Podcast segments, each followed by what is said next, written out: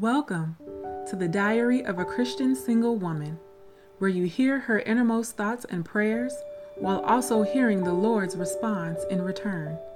Sit back and relax, grab your journal and pen, pour you a cup of coffee or tea, and go on this journey to self discovery and growth in the Lord. It's time to write. Dear Lord, these are some fun conversations that we're having, and I am always looking forward to your insight. I really enjoyed the list of characteristics that I should be looking for in a spouse, and I pray that He is able to find some great characteristics in me. I hope that just as much as I am working towards a better understanding of myself in preparation of a relationship, that He is doing the same. You know, Lord, there is so much propaganda that is pushed on single women to be fully prepared before getting married, but you don't see that with men. So I have to put my full trust in you, knowing that you are preparing both of us for one another. It's exciting when I think about it. I feel like the more I'm learning and growing, the more I'm aware of what is important to me in a relationship and the closer I am to receiving it. All right, Lord, moving right along to the next agenda item. As a single woman, we always hear the phrase, I'm waiting for my Boaz. And I admit I have used this phrase quite a bit because of the romanticism that's behind it. Boaz saves the day when he sees Ruth working in his field and then she lies at his feet. However, as I started to really think about it, why would I want a Boaz when there are so many other men in the Word that could be emulated for their great efforts? What makes Boaz so special that women all over the world use him as a cliche phrase? I know that he was noble and did the right thing by Ruth and Naomi. However, there's not much we know about him. Also, Boaz was already taken, so I don't want him anyway. The narrative on this should be changed as there were other great men in the Bible that would be awesome examples of what to look for. Last entry, you gave me a list of character traits to look for in a potential spouse. The names you named, I immediately recognized as great men of the Bible who had strong, recognizable character traits. However, I'm curious, God, are there others less well known? Obviously, I can't marry them, but it would be nice to see a different man other than Boaz. I'm not taking away from the greatness that was in him, but to be honest, it gets old after a while, and the propaganda behind him makes it seem like he was the only good one out there. In the end, Lord, I'm not looking for Boaz because everyone else is checking for him. Let me go against the grain and learn about other great men in the Word. Even though I desire the man that you have specifically designed for me, it's always good to look at examples in the Bible because it'll help to steer me in the right direction. I think it's wisdom to look at these types of things from a broader perspective in order to see the totality of someone. Meaning, when I finally run into the one, I will be able to see him and recognize him from all angles and not just from a limited Boaz view. As always, Lord, I look forward to your reply. I love you, your daughter. Dear daughter, your desire to talk to me is always refreshing. You are a sweet smelling savor in my nostrils. Your eagerness to not only be a hearer of my word, but a doer brings joy to my heart. I really love your heart in these moments and as you seek me, I'll continue to draw near to you. You are right that Boaz has been the focal point for single women. However, there were many men in the Bible who were noble, honorable, and did right in my eyes and by the women in their lives. Let me name a few for you. First up, Jacob. He was full of long suffering, patience, determination, and discipline. He loved Rachel and negotiated with Laban to work for seven years to marry her. Laban tricks him into marrying Leah, and Jacob still worked another seven years to receive the woman he actually wanted. He was the epitome of if you want something, you have to go get it. This man perseveres. Next up, Hosea. He understood that marriage takes work and that there will be many times when forgiveness will be needed. His wife was a prostitute, and each time she left him, he did everything he could to get her back, including purchasing her.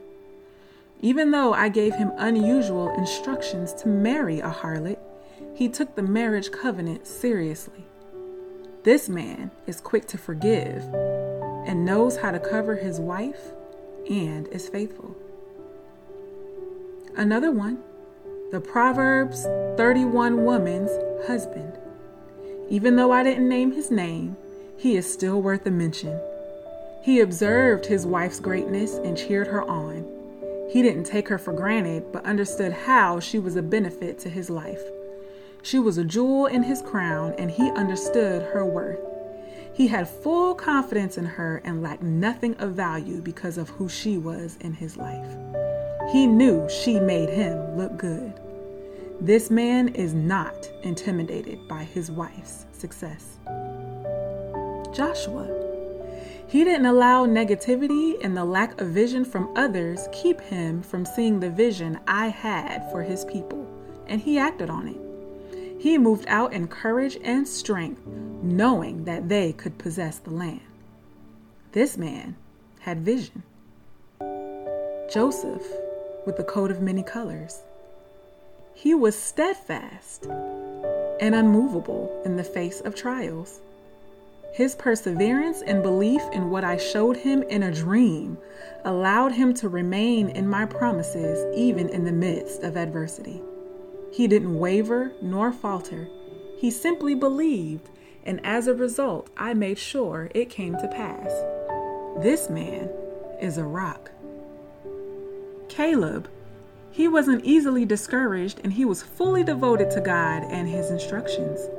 This man could see the end goal no matter the opposition, and he looked to me for instructions and guidance on how to lead people to the promised land. This man is a leader. Then there's Josiah. He brought healing to a nation and its people through continued covenant with me. A man with this attribute will not only make sure his wife experiences the healing she needs, whether physical or spiritual, but also his children. This man is a healer.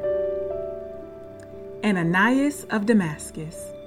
He listened and followed me even in the hard times. He was given instructions to bring the word of God to the person that would have killed him on the spot. And yet he obeyed me anyway. This type of man will walk through the fire to make sure he is always following me, even when it is difficult. This man is obedient. Nehemiah he saw a need and fulfilled it, which ultimately caused him to walk in his calling. Due to his love towards the people, he took it as a personal challenge to bring about change that would make a difference and glorify God. This man knows and walks in his calling unapologetically. And lastly, the Good Samaritan. He had compassion for those less fortunate. Instead of just continuing to walk around a man in need, the Samaritan took time out of his own schedule to care for someone he didn't know. This is the type of man that a woman should desire. This man is empathetic. So, yes, my daughter, Boaz was a great man and had traits to be desired. However, he wasn't the only man. And even today, I know it seems like there are no good men like the above left, but that is a trick of the enemy. There are plenty of men who love me, desire me, and desire to love you the way that I love you. So hold on, He's coming. I love you, my daughter. God. Hey, ladies. I love, love, love this response. As single women, all we hear about is Boaz. And I got to the point where I was so sick of hearing about Boaz. And at one point, I really wanted to throw a revolt and chant, No more Boaz! No more Boaz! He's so over sensationalized by women all over the world that he has literally become this cliche phrase instead of being known as the awesome man who redeemed his family. And so, as we heard from the Lord, there are many other men in the Bible that have amazing traits that we should be looking for in a spouse. So, there is no reason to be fixated on just one. If you paid attention, you'll see the blueprint of character traits that should be desired. Now, the order of importance of these traits will be different for every woman. However, they are important nonetheless. And then the best thing that we can do is keep God first and stay prayerful when potential suitors come along. Then we can consider them by the above list and then determine if this is someone that we should start to get to know. And so I know it seems like men like this are extremely rare to, rare to come by because I have thought this myself. But I have to believe that God wouldn't let all of his daughters that desire to have a man like this down. And so, if it is the desire of your heart to be married and have a wonderful spouse and family, no matter your age, then I would pray that God would honor that, that desire. And so, we still have to do our part though, right? Like, we're not to be found just by sitting on our couches and hoping that he shows up at the door. I know that we are in the time of the coronavirus, so a lot of us are staying inside these days, but we still have to be open and available for whoever God would send our way and how he would send them our way. Shutting men down at hello is not beneficial, ladies. it's not. I used to do this. Shut men down at hello. Let him get his hello out and his intention for stopping you and then decide what you want to do. You know, godly single men do exist and there are plenty who are ready to settle down and love a woman. So, let's make sure that we understand that God will never steer us wrong when we continue to invite him in the process. We just have to be solid in what we're looking for and know the attributes and characteristics we desire. And so when we do that, we have to really take the time to think about why these characteristics are important to you and what would be detrimental to you if the person who's approaching you doesn't have them. And so I'm not talking about physical characteristics here because, you know, we know looks can fade. And God even said that He looks at the heart and not at man's outward appearance. But look at things like personality and spiritual characteristics. What core values and morals are important to you for them to have? And then when you can answer these questions for yourself, then you can recognize faster when a good one has come your way. So I would challenge you to do a search for yourself on a man in the Bible other than Boaz that you admire and write out those characteristics about them that are important to you. It's important to recognize these things so that when He comes, you will be ready. Thank you for listening to the Confessions of a Christian Single Woman podcast. Remember, ladies, that God loves you immensely. There are no boundaries or restrictions to His love. Always seek His face, hear His voice, and live His word out loud. If you have any questions that you would like to hear addressed on this podcast, or if you would like to submit a journal entry, you can email us at diary at confessionsofaChristiansinglewoman.com. Until next time, may the peace of the Lord go with you this week.